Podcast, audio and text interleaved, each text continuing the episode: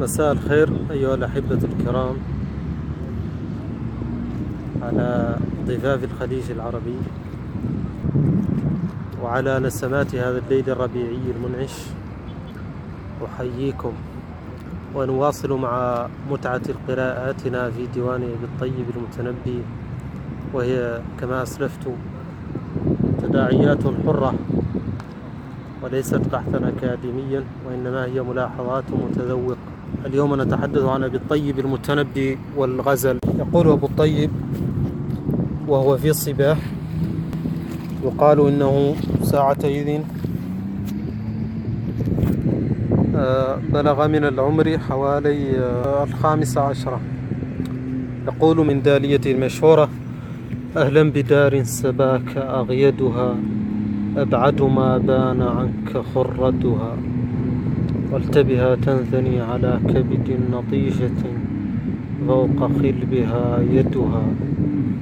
لأن يقول يا حادي عيسها وأحسبني أوجد ميتا قبيل أفقدها وجا قليلا بها علي فلا أقل من نظرة أزودها.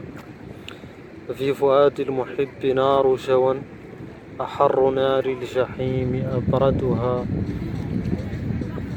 يا عاذل العاشقين دع فئة أضلها الله كيف ترشدها.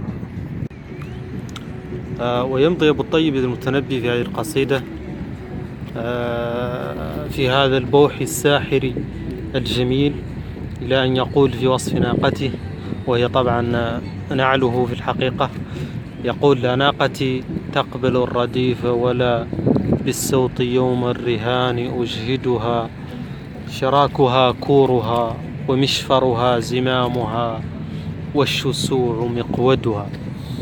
وطبعا سنجد هذا هذه المقارنة بين الناقة والنعل في قصيدته الأخرى لعلي الحاجب البائية المشهورة يقول فيها وحبيت من خوص الركاب بأسود. خوص الركاب طبعا يعني النوق. وحبيت من خوص الركاب بأسود من دارش فغدوت أمشي راكبا.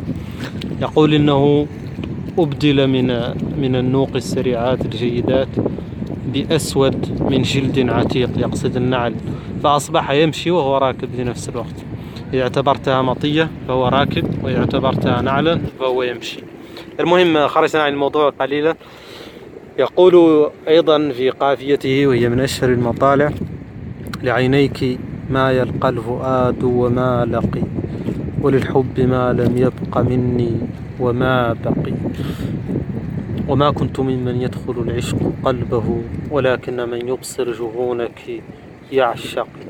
وبين النوى والقرب والسقط والرضا مجال لدمع المقلة المترقرق.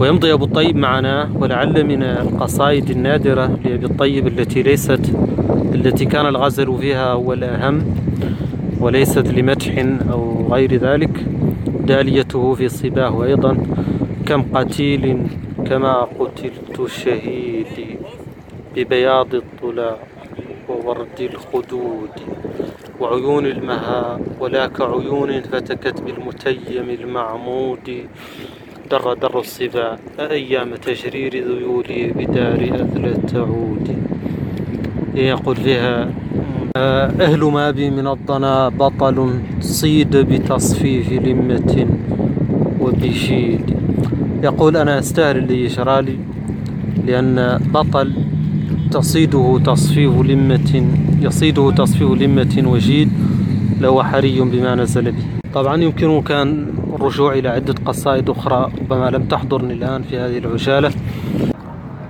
لكم جزيل الشكر أيها الأحبة وأعتذر عن الإزعاج من المحيط.